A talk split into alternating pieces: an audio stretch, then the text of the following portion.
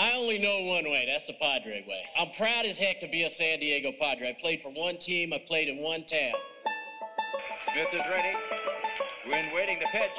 There's a drive, right center field, base hit, and there it is! Oh, doctor! You can hang a star on that baby!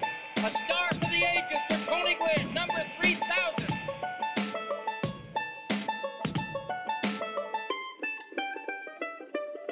Broadcasting from America's finest digital studios, this is the 5.5 Podcast. Today, the guys are joined by Kevin Charity from Mad Friars. They'll recap the year that was and preview the upcoming prospect game. Here are your hosts, Danny Ortiz and Eric LeBeau. And welcome back, everybody, to a holiday 5.5 podcast. I am your host, Danny Ortiz, alongside Eric LeBeau. Uh, we have exciting news. We have our uh, special guest, Kevin Charity, who is going to be returning for his second stint on the show. He'll be back a little bit later on. However, I want to complain and bitch about this weekend, Eric. Yeah, man. So I, I got two free free uh, hookups again. I'm stunned. Went to the game on Saturday night. It was my first time ever going to the Saquon Suite, so that was pretty cool. Yeah, was it like food and stuff there? Or the perks? Yeah, so they had it's all you can eat and all you can drink. Oh. And so for the people who, who know us personally, they know that Danny and I have both been on a, on this keto diet. and We've been losing weight, and with keto you can't have carbs, so obviously you can't have beer. So I have all you can eat food, all you can eat beer, and I'm sitting there chugging down Diet Coke. They didn't have. So that part uh, kind of sucked. They didn't have like just hamburgers and hot dogs you just throw in bunless. they had they had like Italian they had the sausages there Ooh, and, Italian sausage. and peppers and um, they had like roast beef in there too so it was good but like I mean all you can drink beer and I couldn't touch it they had Sculpin or they had Ballast Point they had like almost everything that you could want and Considering how the last Saturday you had all you can handle alcohol in, I think it's a good thing that you couldn't drink the beer. probably probably Because I wasn't gonna come get you this time. yeah and I'm not paying for two different details and No,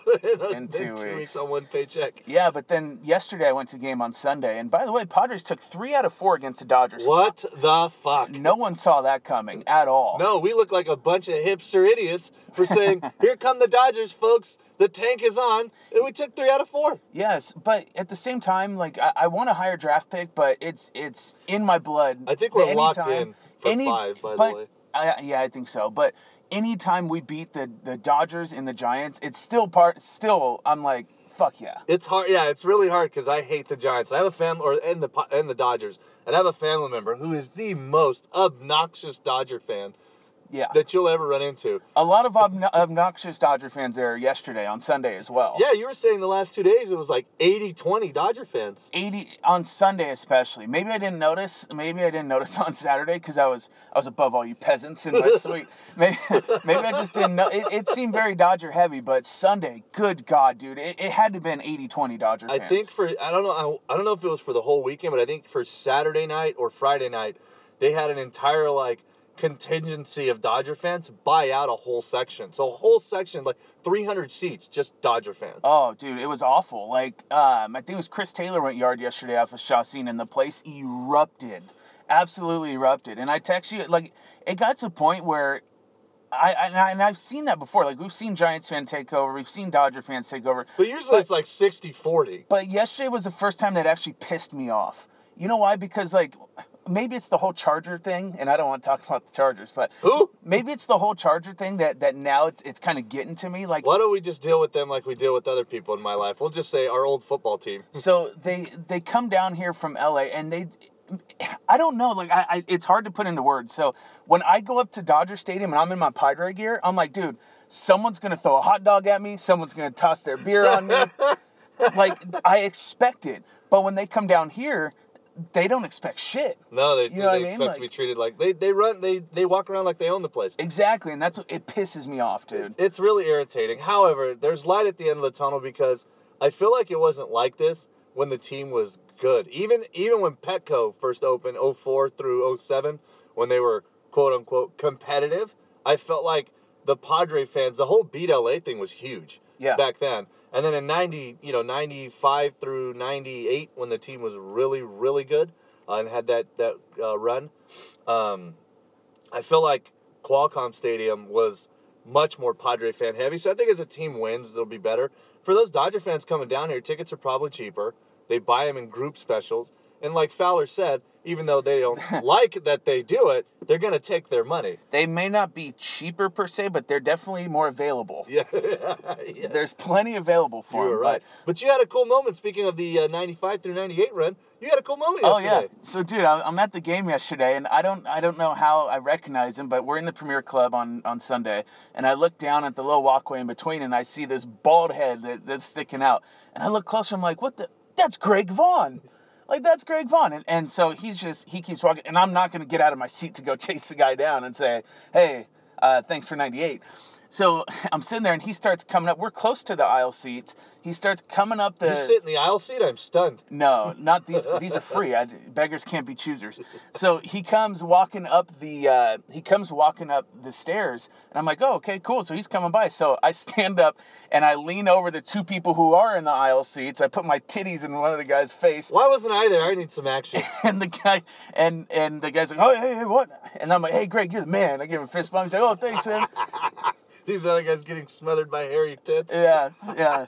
His right arm was in a sling too. It was kind of weird. So. Maybe he blew it out or something. Well, I put the joke on, on Twitter for uh, our buddy. I think it was Jake Tremblay. I said, "Oh well, hey, uh, he's getting Tommy John. It's all the rage these days."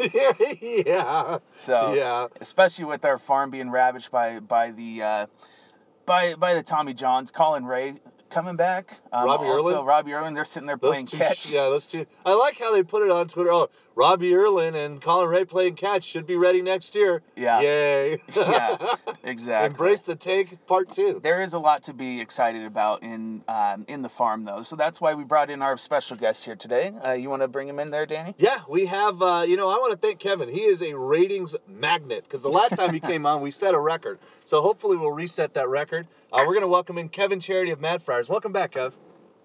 What's up, fun boys? How's it going? now, I did mail you that Boot World gift certificate. However, it may have gotten lost in the post. That's not shocking. Yeah. Did, didn't you two morons used to work for the post office? Yeah, look, look at the quality of people they hire there. We sure did. We're jumping from shitty job to shitty job, and now we're deviling in shitty podcast. Yes, indeed we are. Um, So so, you guys got four people last time I came on instead of normally two. Is that Yeah. what I'm led to believe is correct? I think so. We're shooting for six this time around. We want to go up into increments of two. Four more people than I get, so hey. That's Yeah, good to right Go. Yeah, so uh, a lot going on with the Padres. So uh, I know we uh, we have a ton of talked about or a ton to talk about. Let's go over the uh, Arizona Fall League uh, rosters. What are your uh, feelings on who the Padres are sending over there, and some of the guys that uh, fans should really be looking out for?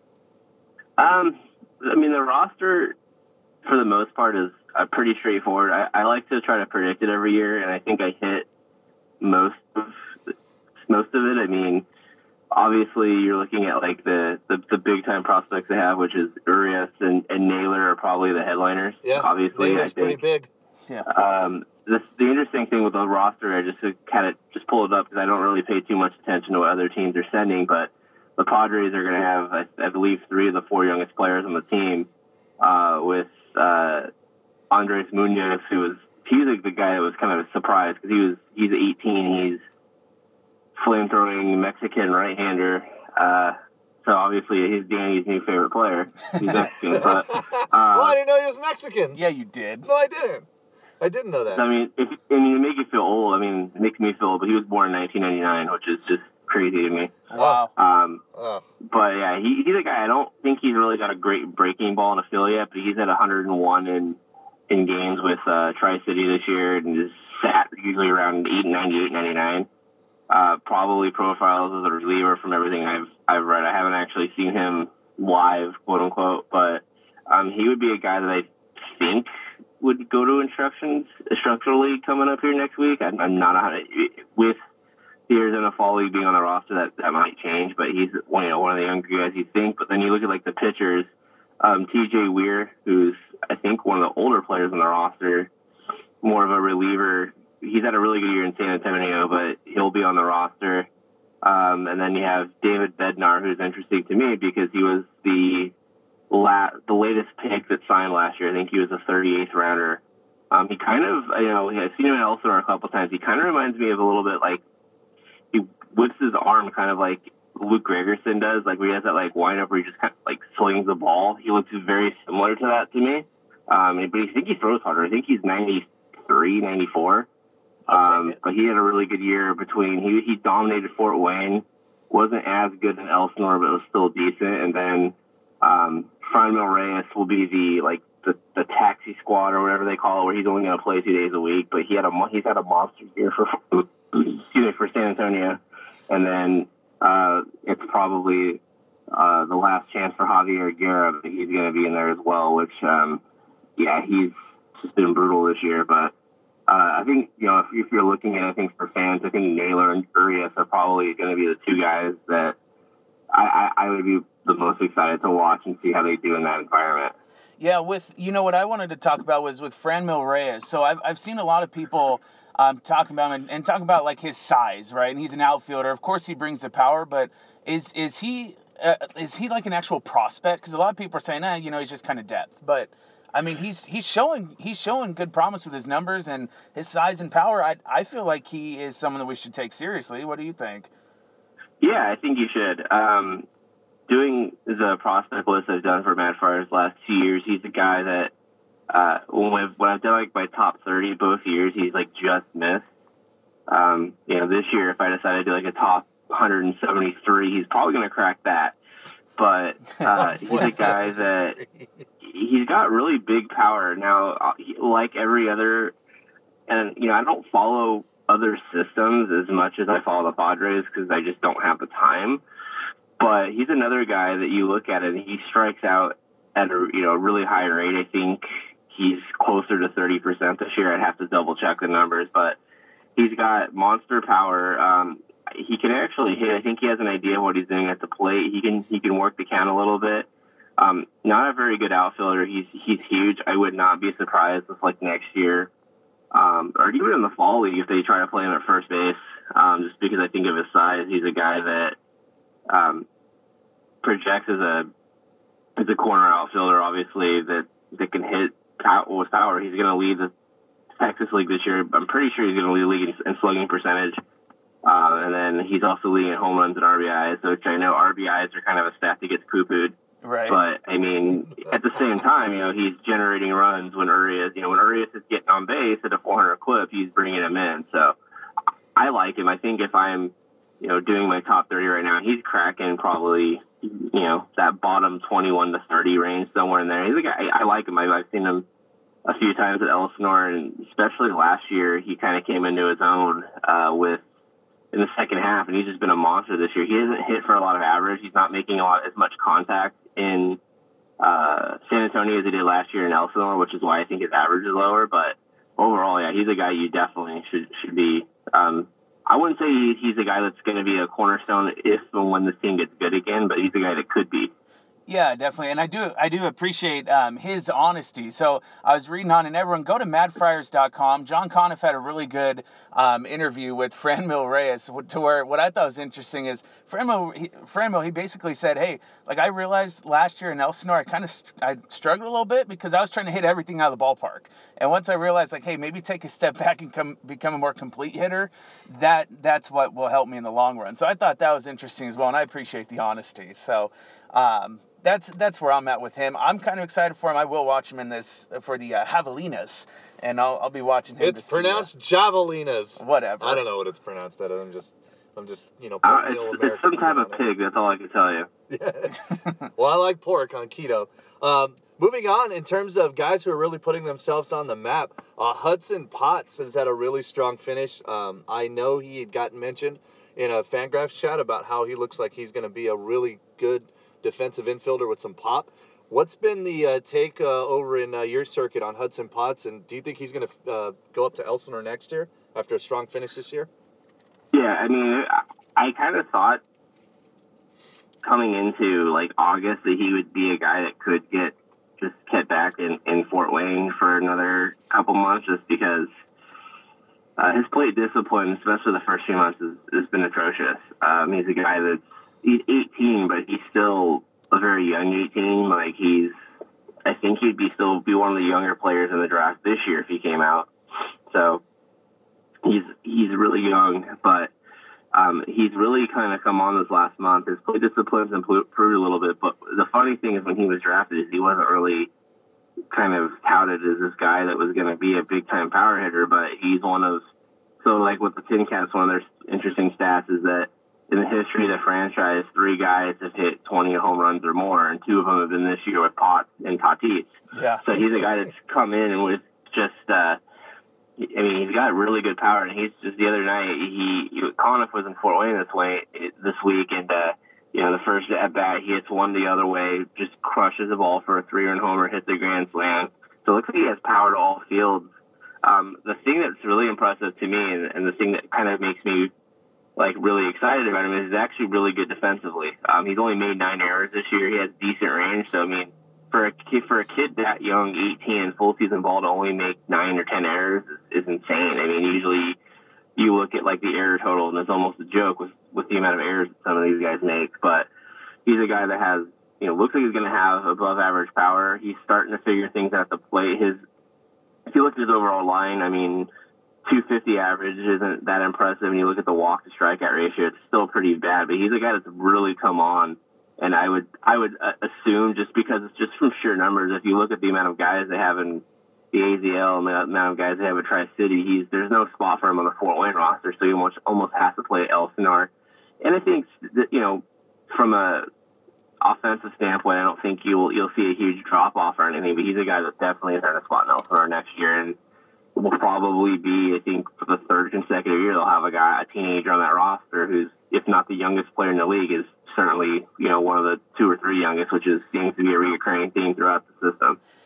Now you mentioned his his defense. Do they where do they have him playing down there? Is he at third? Is he at second? Is he He's played around? pretty much exclusively third last year. Um, he played a lot. He played short a little bit at Tri City, and um, I watched some of the games they had online just because I was curious, and he looked fine there. I mean, I don't, I don't know if he's a guy that you necessarily want. I don't know if he has the, the, the lateral movement to to play short, but I mean, everything that was hit to him that he got to, he made the play. So I mean, I don't think he's, I don't think they're going to try him at short going forward. I don't, I don't necessarily think that that's his, his spot, but he probably could play there if he if he had to. But I think he's definitely going to be a third baseman. That makes sense. Well, you said you said everything he can get to, he fields well and throws to and throws. You could say the same with Solarte at shortstop. no, and that and that's hundred percent. That's what I'm saying. Like I don't, yeah. I don't, I wouldn't. I'm not ready to anoint him, uh, you know, Ozzie Smith. But, yeah. You know, I think at some point we have to start stop the revolving door of what 35 year old has been, are they going to play at shortstop next year? 2018, you know, who, who's going to be the Padres shortstop? I mean, I'm looking at Rafael Belliard right now and seeing what he's up to. but, I mean, they got to have somebody out there. I mean, but no, I, I think Potts is definitely, uh, yeah, I mean, you, you could make an argument and say he's the, the third baseman of the future if you want to throw out that cliche. Yeah, I was actually going to ask. Um, in terms of uh, playoff scenarios, so of course, minor league baseball is you win the first half or second half and make the playoffs. Um, I think El Paso just clinched, if I'm not mistaken. Obviously, we know San Antonio's headed there.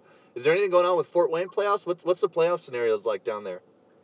So last night, uh, Tri City was eliminated. They had a really weird scenario. I don't know if you guys saw this on Twitter, but I did. It was um, very interesting.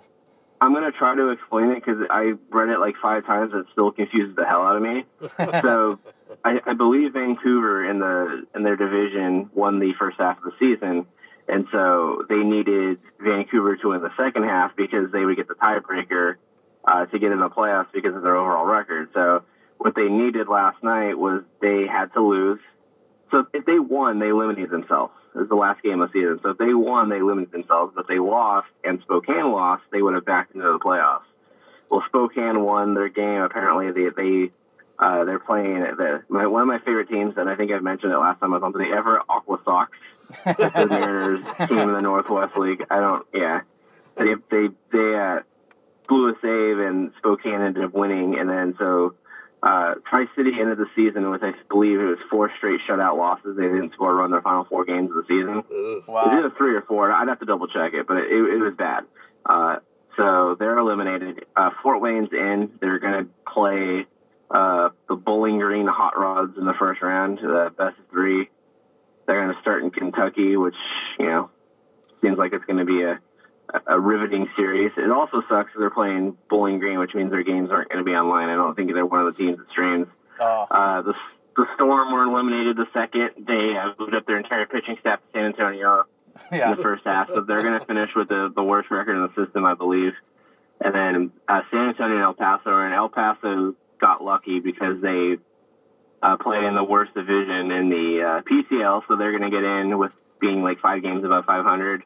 Um, but hey, I mean, if if anybody cares, I don't I don't know what they're going. to I'm curious to see what they're going to do with Renfroe. If they're going to like leave him down there again, so he can learn how to win for the second straight season, and so Yeah. that, that that could help him out. But yeah, I'm I'm it, it's the playoffs are one of those weird things that I don't know how how in depthly you guys follow minor league playoff games, but for the most part, nobody actually gives a crap about them, and the, the attendance is actually like laughable. Oh, jeez. Um, I remember going to a, an, an Elsinore playoff game a few years ago, and there was like 400 people. Like legitimately, like the announce crowd was like four or 500 people when they averaged 3,000. So Yeah, that's a lot of it's just they don't do promos, particularly they're just games. They're usually in the middle of the week and nobody goes. But in some of the other places too, like El Paso, I think we'll, we'll get that place rocking because there's nothing else to do there. Yeah, I saw um, I saw last night on Twitter that um, El Paso they were they were celebrating in the locker room, and I, I bet at the beginning of the year, opening day, if you asked Hunter Renfroe if he was expecting to pop champagne at any point in this year, he'd say hell no. But sure enough, there he was getting a champagne shower. So And and that's one of those things for me as a, a. You know, it, it, it, I think it was different last year being down there, but he he probably doesn't want any part of that. He's like, oh, Christ, yeah, like. And I, I don't, you know, it's El Paso and it's it's AAA, so I don't know if they're popping like dollar store champagne or, or, or how that works. But I mean, you know, they're not getting the, you know, they're not getting the good stuff that they get in the big leagues. exactly. You know, Un- Uncle Ron's not providing, uh, you know, uh, Cristal down there. Uncle Ron. Absolutely not. Now, um, someone that's going to help out San Antonio in their playoff run there is Tatis. I, I think a lot of us were surprised to see him go from Fort Wayne to San Antonio. I mean, what are your thoughts on that? What's kind of the reasoning behind that? I mean, to completely jump Elsinore, I know there's not a huge difference in competition, but I mean, why the jump up to uh, Fort up to San Antonio? I have no idea, to be honest. Uh, it was shocking when they did it because I, I figured um, he's 18 years old. Fort Wayne's heading towards the playoffs. They've had, you know, the best record in that league or second best record in that league in the second half.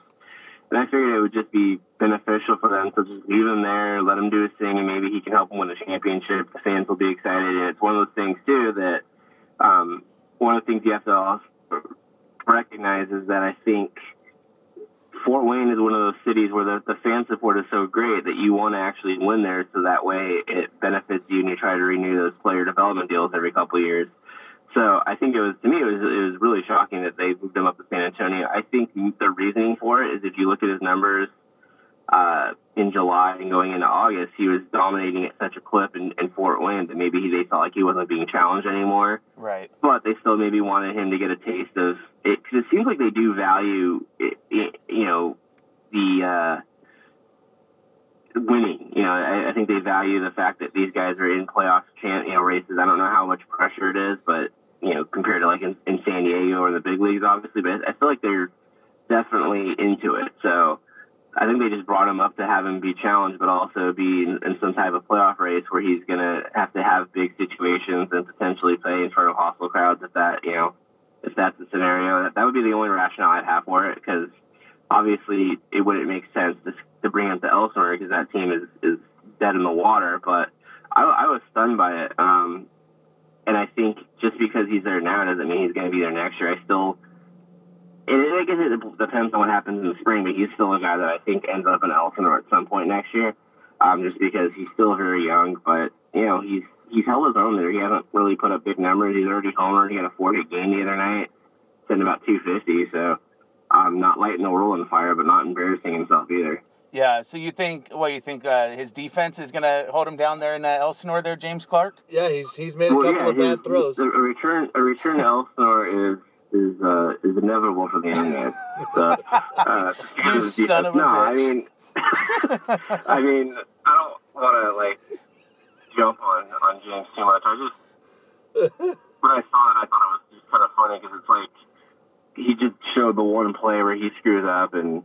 uh yeah, of course the guy needs to work on his defense, but I just I remember like, hey, he needs to work on his play discipline, but his play discipline's improved every year in Fort Wayne or every month in Fort Wayne. So Yeah. I, I, I just thought it was funny. Do you? I don't. I mean, they're, they're good guys. I just I don't want to harp on them too much. Of but oh, that- of course that was ridiculous. And I thought, it was, yeah, I thought it was pretty funny how defensive he got about it. But anyways, It was all my fault. you know, yeah. Usually I'm the one that trolls and gets and stirs shit up, but Danny, uh, Danny swooped right in on this one. Yeah, Kev, uh, sticking with Tatis real quick because um, obviously when he first got here, there wasn't a ton of buzz on him. I think Padre fans were mad that they got Tatis, uh, dumb Padre fans. but he's at a point now where you've got, you know, Fangraphs, Keith Law said multiple times now on Twitter, he's a top 10, maybe top five, maybe top three overall prospect.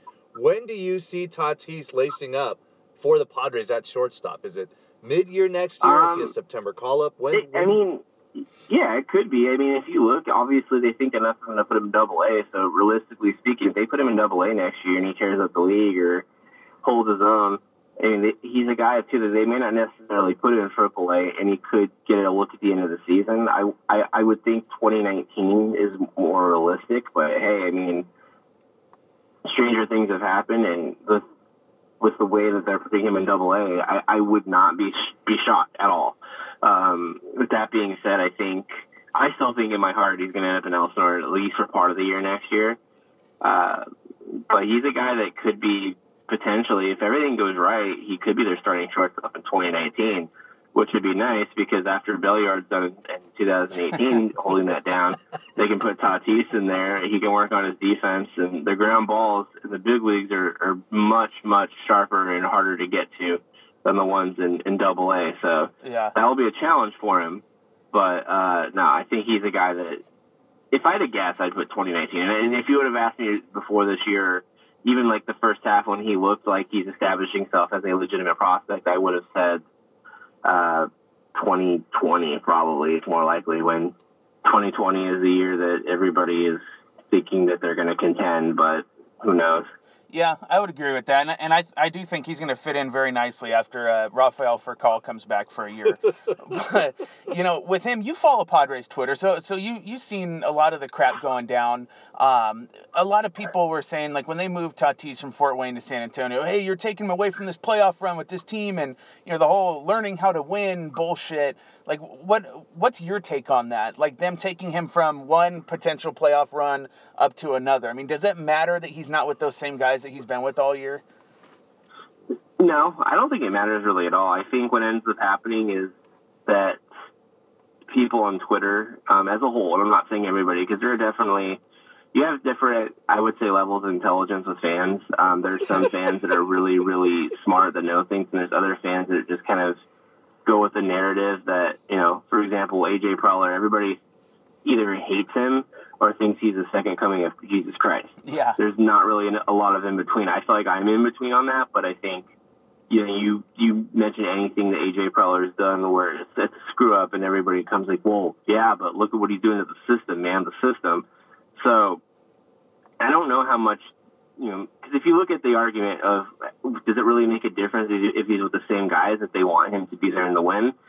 I think the the logic behind it and why I understand it is I think they just wanted to challenge him more because they're looking at his numbers in Fort Wayne. Okay, in August he's hitting 460 or whatever it was. He's walking at a 12% clip. He's figured it out. He's not being challenged here. So the last couple of weeks of the year, we can bring him up to San Antonio. He can play with, you know, Josh Naylor and, and, and Urias, who could form the next core of the Padres, and they're going to form it sooner than a guy is like, you know, what they have at Fort Wayne, which would be like, you know, Brad Zunica or, uh, you know, Hudson Potts or Marcus Green or whoever players you want to throw in there. You know, Naylor, I would say Naylor and, and Urias are more likely to be part of the next Padres great team, quote unquote, than anybody in Fort Wayne. So I think the logic behind it's fine. It was just shocking to me because I, I mean, you make a, my assumption was that they're going to leave him there the whole year, and to not him there the whole year was a little weird. But I think overall, I don't have a problem with it. I, he, like I said, he's he's been fine. Um, the thing I haven't really been too happy with is the fact that they've kind of moved him around. He's played some short. He's played third. He's played second. Um, that could be just because they have Javier Guerra there, and I think the fact that he's tying up a 40 man roster spot, they really need to figure out if he's a guy that should hold it going into the off season when they have to start figuring out who they're going to protect for the Rule 5 draft. But um, I think just they should just leave him at shortstop and just think Garrett play third or Garrett can ride the bench for the last week of the season. That's the only problem I have with it so far. We we hundred percent agree, uh, which we had gone over previously. Um, in terms of other guys to get really excited for, um, Mackenzie Gore, the number three overall pick uh, for them this year. Where do you think he starts uh, the season? Because he, I mean, he dom- I I think he's been shut down to this point. Um, but I have his numbers up here. He absolutely dominated. He's he had a 14.34 strikeout per nine ratio, and he only walked uh, under three per nine. So where do you think they stick Gore next year in his first full season? Uh, the assumption will be Fort Wayne. I think in Fort Wayne, he'll they can generally. With, I don't know if they're going to do the same thing this year, but they if they go to a six man rotation, he's a guy that could throw five or six innings uh, once a week and, and get his work there. I'm not sure how many innings he's thrown this year between high school and, and uh, the AZL, but uh, my guess would be, I mean, if he really, really dominates Fort Wayne, and I mean like dominates where he's got like, you know, the numbers that like, you know, Baez and a few of the other guys have put up maybe in the second half of the season against the Bellstar, but he's going to be, I think, 18, or he is 18. So, uh, and I think in Fort Wayne, he'll just be able to, I think it's a, it's a little bit pitcher friendly league as opposed to being the Cal League. Uh, he's young. I think it's easier to keep track of his innings there. So yeah, I would expect him to be in Fort Wayne. But hey, you know, with the way, with as aggressive as they've been with some of their top guys, and wouldn't it be a surprise if they brought him to Elsinore and he pitched there next year? Do you see him moving fast in terms of getting to the big leagues? He could. I think you also have to. I think you have to pump the brakes on. Uh, I think everybody looks at it, and this is the way that kind of people are looking at player development. I think it's part of it is because you have people like Kevin. I don't again. I don't want to be like somebody who's going to call people out. But Kevin Acee is a guy who doesn't really understand player development. So when he writes an article, the Padres draft Mackenzie Gore and he's an ex Kershaw, people are under the assumption that he needs to get, he needs to get fast. Yeah. And so we don't understand what how that how that works. I think people expect you know it, it's not like the NFL draft where you draft Mackenzie Gore and he's now your starting pitcher. It's not like drafting Mike Williams or whoever else he drafted and plugging them the starting lineup. It doesn't work that way. But I think he can move fast. I mean, everything that I've that I've read on him seems extremely uh, positive, and I think that they're trying to. I think they want to move him fast, obviously, because they need, you know, they want to be good. But uh, everything I've read on him is just super positive. I'm, I'm excited about it. He's a guy that should be in that futures game that's coming up here. And if he's if everything works out well, maybe he's up here in two or three years. Do you think? Uh, do you think, especially with their pitchers in the system and a lot of them going down with injury, do you think they put an innings limit on him to try to protect him, or no? Yeah, I mean, I think that they're again they're gonna. I'd have to look at see how many innings he's thrown, but I mean, if you look at what guys have typically thrown in their debut season, I, I would imagine next year they'll be somewhere around 110, 120. Um, that would be probably a, a good number for them.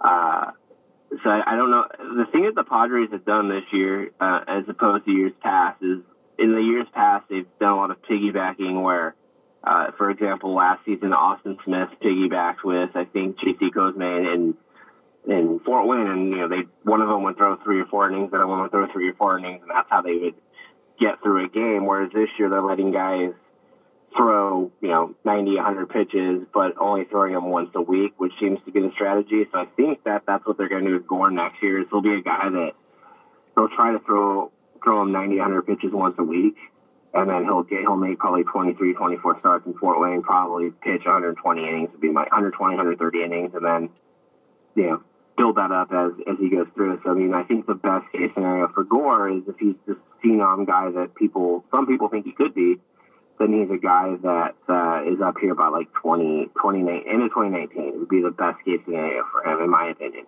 Yeah, that that's really exciting. I mean, and, and I agree because I think by that point, you'd mentioned Urias and, and Tatis as a core. I think Gore could be a part of that. Um, you mentioned Gore might be or should be in that prospects game. We had mentioned last week, it was announced, I think, the day before we actually went on air, um, that the prospect game's coming back. It's going to be an annual thing, September 30th this year. Um, outside of Gore, who I think we all hope is in it. Um, have you guys heard any rumors of the other prospects they're going to be sending over to play in that game? Um, not yet. I think we we've tried to, and when I say we, I say the other guys that are on the site because I'm not the biggest like networking type of guy, but we're trying to get a hold of their uh, their instructional league roster. Um, I think the assumption would be, I mean, if I'm making assumptions or if I'm making educated guesses, uh, you'll see most of the guys they drafted this year. So I, I would imagine you'll see Conquistano, Blake Hunt. Um, Blake Hunt, oh, our favorite Blake Hunt. Yeah. Blake Hunt, yeah, Blake Hunt. Um, uh, I mean, guys like uh, Mark. I, one of my favorite names in the system where I, I felt I actually considered doing a top prospect list just based upon their name, and the guy like Nick March Vicious Yeah. uh, would be a guy that I I love that guy's name. Uh, he'd be a, I would imagine he would be there like uh, some of the other kids like uh, Cole Bellinger, uh, obviously Clay, or uh, Cody's little brother. Uh, a guy like Joey Cantillo who they drafted left left-hander out of Hawaii who looked really good in the AZL. Probably most of their international signing class from this year, which isn't really necessarily sexy because they didn't have the money to buy the top guys this year with the uh, penalty in there, but you'll also, I would imagine, too, guys like maybe like a Buddy Reed, uh, guys that are like in the lower level. So like Almanzar, Justin Lopez, I would I would guess would be there. Uh, Maybe Yordi Barley. basically, Jordy Barley, another guy that uh, I, I like. Uh, Ruiz, the kid they just got from the Royals, would probably be there. And then you know they'll have there's a, there's a few other like lower level guys I, I would imagine would be there. Uh, one guy who's a catcher that I've liked the last couple of years is Jose Lozama, who I, who uh, if you look at his numbers, he has no power, but the guy has got on base like a 400 clip everywhere he's been. So he's always like that get on base. So um, guys like that, I think I don't, think you're gonna see like you're not gonna see a Quantrill or Lucchesi or any of those guys. But you'll see like some of the lower level lower level guys. I, I would wonder if they're gonna send like a like Marcus Green, Yeah. uh, who has had a really good year at Fort Wayne, had some injuries uh, this year, missed some time, but uh, yeah, I think you're gonna see guys that they've have just brought into the system. The instructional league, I believe, starts next week, so you'll have the roster probably. I would imagine if in, in the next few days. Yeah. Um, and, that, and that's not necessarily all the guys they're going to bring to Petco, but at least if you look at their instruction league roster, that'll give you a pretty good idea. Yeah, I wouldn't mind seeing Austin Allen up there too. I'd, I'd like to see how his power would play for uh, in in Petco. I'd like to see him get a hold of one, see how far it can go. Yeah, Austin Allen is an interesting guy to me. He had a really good year this year. Um, his defense is still a work in progress, but the dude, if the dude can just become an average catcher, he's, I think he's a big leaguer. I don't know if he's going to hit enough necessarily to play like at first or whatever. He's a big dude, uh, but you know, he's a really seems like he's a really good kid. I've, I've interviewed him this year. Uh, seems like he's pretty smart. I think he's got an idea what he's going to go, what he's going to do. But he's one of those guys that has really stood out to me this year too. Yeah, that makes sense. You know, you mentioned uh, Esteury Ruiz. Um, what like what what kind of like scouting reports have you guys heard about him? Like, is he is he gonna stick at second? Is I heard that they might possibly put him at third. I heard there's a lot of power, but there's not. I mean, what what, do you know about Esteury Ruiz? Um, I've read some stuff on him. I know like, um, when the Padres made that trade, Eric Longenhagen uh, had a good write up about him that basically said he's not very good defensively and pretty much can only play second. Maybe he can play third, but he's definitely not going to play shortstop. Um, he's a guy that has developing power but can make contact. Um, David J, writes one of the other first, was actually in Arizona this weekend and had to know something about, hey, he's got a you know a very aggressive approach to the plate, like a lot of you know the 18, 17, 18 year olds from, you know, I, I believe he's Dominican. I'm not 100 percent sure on that. Don't quote me on that, but just a very aggressive approach there. One of the interesting things that I that I read about him is that Light Longenhagen gave him like a, a 40 for uh, for speed Huh? but he stole like 26 bases. So it's like when you look at the numbers and you just scout, kind of scout the box score, you look, wow, this guy's speedy. He's, you know, he stole 26 bases. Now, I mean, anything, any number that you have, in my opinion, below low A, you have to take with a grain of salt because if you see a guy light up the AZL or, you know, on the other side, you see him struggle in the AZL, I don't think you could take it too seriously because the baseball is just not very good. But he, he's a guy that's hit for some some power this year. I think he actually won the batting title in the AZL. He's put the bat on the ball. He doesn't strike out at, at an ungodly rate, but he's just one of those guys that is going to be in the mix. And again, if, if the Padres are super aggressive with him, he could be a guy that's in Fort Wayne next year. Uh, but the things that I've heard him is he's got great contact skills. He could be, a, you know, I don't think he's going to hit, and get on base like Urias has, but he's definitely going to have more power than him. So he's kind of maybe I wouldn't say a poor man's Urias, but is kind of a guy that can hit for a high average with double digit power, but is not going to really give you much defensively or on the base pass. Yeah, that's really interesting. I know um, I've heard comps as high as oh Alfonso Soriano, which I think people should probably uh, take a step back from. But um, it's it's exciting to have you know an interesting player like that who has uh, some upside. Uh, in terms of uh, expectations, it's been a long year. Um, this is probably the most loaded the Padres uh, system has been in a long time. So obviously there was a lot of expectations going in. For for you guys over there, who has exceeded expectations coming into the year, and who are the prospects that kind of flopped and just completely, you know, fallen off the radar based on their performance? Um, for right now, if I had, there's, I mean, there's a few guys that that were on the radar that have been really good. There's a few guys that weren't on the radar that have stood out to me.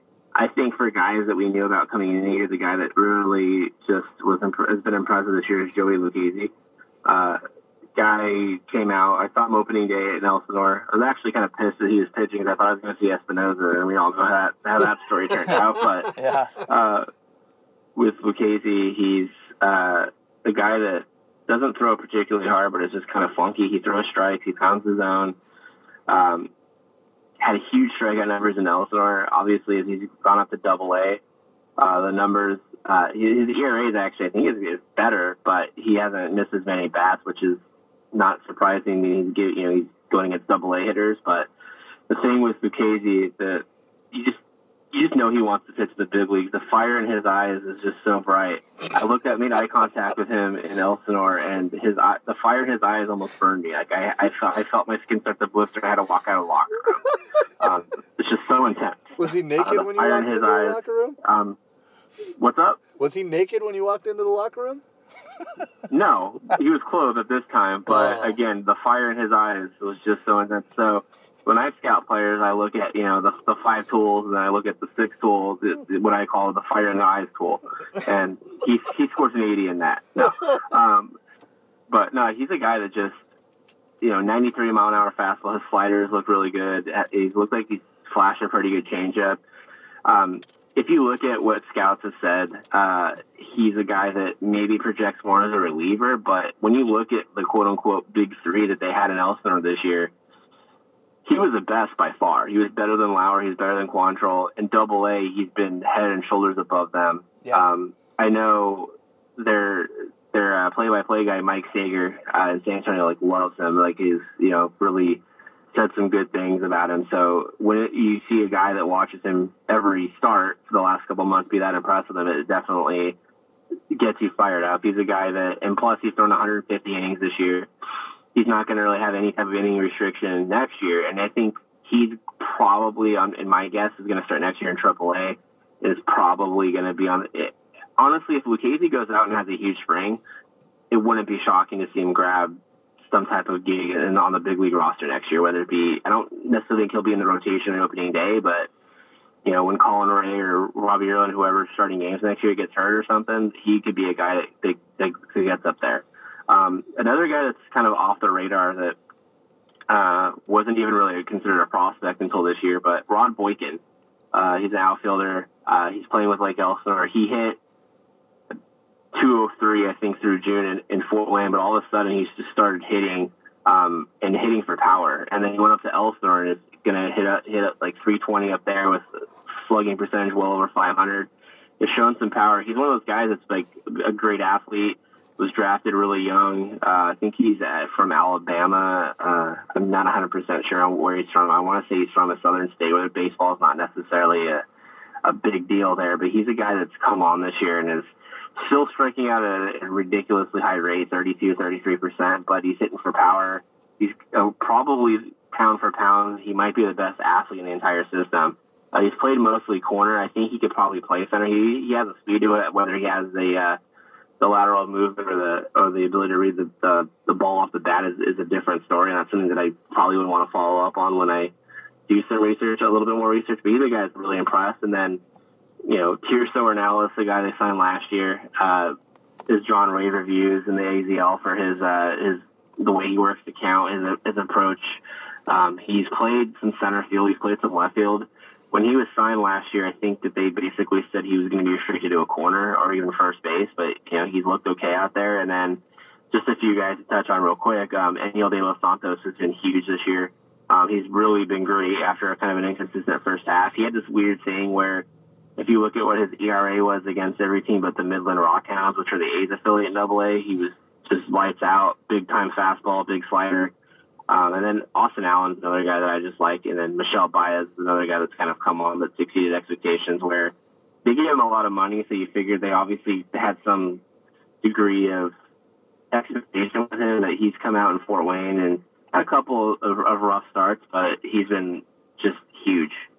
Yeah, see, that's why we like that's why we like having you on there because I've never heard of Rod Boykin. Who the hell is Rod Boykin? So I'm, I'm glad you brought him up because I have I have tons of things to say about him. Obviously, Yeah. Yeah, he's got he's another guy. The name Boykin's fun. yeah, Uh, yeah. Just Let's boiking balls out there. You it sounds kind of dirty, but it's really not. But no, he's a he's a guy that was in. I think he was an Instructs last year. Um, I don't remember him playing, but he's another guy that I think maybe at. And I'm not saying this is. I'm ready to put him in my top 30 prospects. He's a guy that I thought in speculating maybe he's a guy that gets released just because of a sheer numbers game because he's been in the system for a few years. But you know, he went to Elsinore and he's maybe outside of Austin Allen has been the, the best offensive player they've had there all year. I mean, his numbers are actually better than Naylor's wow, uh, as well. Um, again, the strikeouts are alarming, but he's a guy that deserves, I think, some attention from prospect nerds that follow the system. yeah, definitely. You know, as, as we're uh, as we're running out of time here, what what we wanted to do here, and I wanted to throw this at you, and I, we didn't want to give you any heads up for this. We wanted to kind of do like a little bit of, of, of a rapid fire segment for you, to where we say we'll say a, a word or a phrase, um, and you tell us the first thing that comes to mind, just real quick, Okay. just real quick off the top. We'll have Danny start it off here. All right. So, 2017 season in one word. Annoying. Jorge Oña. Linebacker. Stud. Wait, what did you say? Stud. God? Stud. S T U D. Stud. Tatis. Bum. What? Bum. B U M. Javier Guerra. I knew it. I knew Yes. I knew that was coming. All right. And uh, we're going to wrap it up with the last one here. Uh, oh, no. We have two more. Excuse me. Uh, favorite player MLB roster? On the on the Padres roster or in general? MLB. Major League Padres. Right now, I think it's going to be Jose Pirela. I like that one too. And how about uh, one last one for you? Nick Hardwick. Sellout. All right. Well, actually, I Say lied. to his face, though. Oh yeah, exactly. Say it to his face because he'll beat the shit out of all of us. I lied. One more. You have to pick one right now, real quick. David J. or John Conniff. Oh, no, you don't have to answer. Yeah, we, uh, Uh, we- Honest is the overlord, so I feel like I have to pick him. yeah, exactly. Is that how we address him when he comes on? Overlord Connor? no, but I think I might next time I see him or next time I talk to him. That I'll change his name in my phone too. Overlord Connor. All right. Well, that's going to about wrap it up, folks. Uh, Kev, again, we appreciate you uh, coming on here. You are welcome to show Yeah, up at any time. And uh, I cannot guarantee the Boot World gift card will get to you this time. Uh, but why don't you go ahead and drop your Twitter handle? That way we can get you guys more follows. Um, yeah, so if you want to follow us, uh, at Mad Friars. John does most of the tweeting from there, but sometimes I will do things and do it there. Uh, um, also, real quick, now would probably be a good time to subscribe because we'll probably have lots of content from the Instructional League and different things to madfriars.com. It's like $4, $5 a month, whatever it is, so don't be cheap. Come on, guys. Um, Even and then if hashtag you- single dad can afford it. if you want to follow me, uh, my handle is Kevin underscore charity. Uh, C Kevin K E V I N underscore C H A R I T Y. Some guy has Kevin Charity taken, which is annoying. uh, but just what I'll plug there too is I'm gonna do some stuff. Just I'll post links here and there about the NFL. So I'm probably I still find myself reading Chargers related material, but I'm not a Charger fan anymore. But uh, just kind of writing about my experience and trying to find a different team because I feel like I have to have some type of vested interest. Otherwise, my uh, you know viewing of the NFL is going to not be any. It'll I'll be looking at the NFL like I do the NBA, which I don't really want to do. So uh, check that out. too. Exactly. Yeah. Well, hey, we appreciate you coming on. Yeah, follow him at Kevin underscore Charity. Um, again, hey, we appreciate your time, man. And uh, maybe we, we won't get you a Boot World gift card, but I, I have a Will Myers bobblehead. You want that? Yeah, I'll take that. And if you guys also do Adelita's gift cards, I'll do that as well. No, I'm first up on the Adelitas, but we'll drop the uh, Myers give uh, bobblehead down at your desk. Yeah. Hey, we'll All see right, you. sounds we'll, good. We'll see you later, man. Take it easy. Uh, all right. Well, good times there with uh, Yeah. Mr. Mr. With Kevin Mr. Charity. Kevin Charity, another another wonderful interview with Kevin Charity. Yeah. I got a lot of great info on the uh, rosters and everything. Uh, the one thing he kind of mentioned, and uh, we didn't get a chance to go over it. I'm kind of bummed how he explained how the uh, September 30 prospect game was going to work out. What do you mean? Well, because if he says the instructional league is going to give you a good idea of who's going to be there, I was kind of hoping like we'll get guys like maybe Morejon, Lauer, Potts, Tatis, uh, Baez. You know, I was hoping we'd get kind of the uh, the higher uh, the higher ranking prospects in there.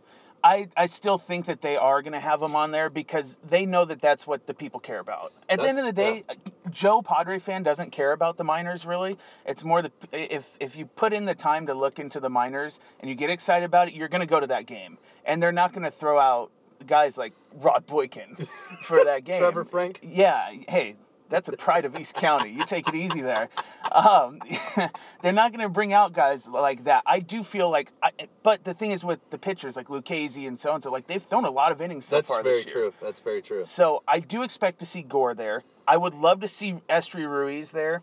Um, but like I said, guys like Austin Allen, I think he'll be there. I I feel like Oña should show up because he didn't have a good showing last Yeah, year. I think so. I would love to see Tatis again because he was there last year. But I mean, who knows, man? We'll check it out, and um, I'm I will be there for sure. Are you going to be there? It's the, week after game? your uh, bachelor party, so I might still be recovering. Oh Jesus, I will be there for sure. So if Yeah. anyone on Padres Twitter wants to link up, you know where to find me at miserable SD fan. Find Danny at five point five. Dan, you got anything to add in before we? No, that'll do it. Appreciate everybody looking in there. I hope you guys have a safe holiday. Uh, don't get too drunk. I will not pick you up unless you pay for my detailing. Yes, and uh, well, you know, actually, we found out from Kevin you're going to have a partner going down to Adelitas. Maybe we'll get you guys a package deal down All there. right, maybe we get like a two for one. I get the two for one. Kevin can just, you know, play bodyguard. Sit in the corner and beat off. We'll check No, in. maybe, maybe I won't go. We'll check in next week, guys. We're out of here.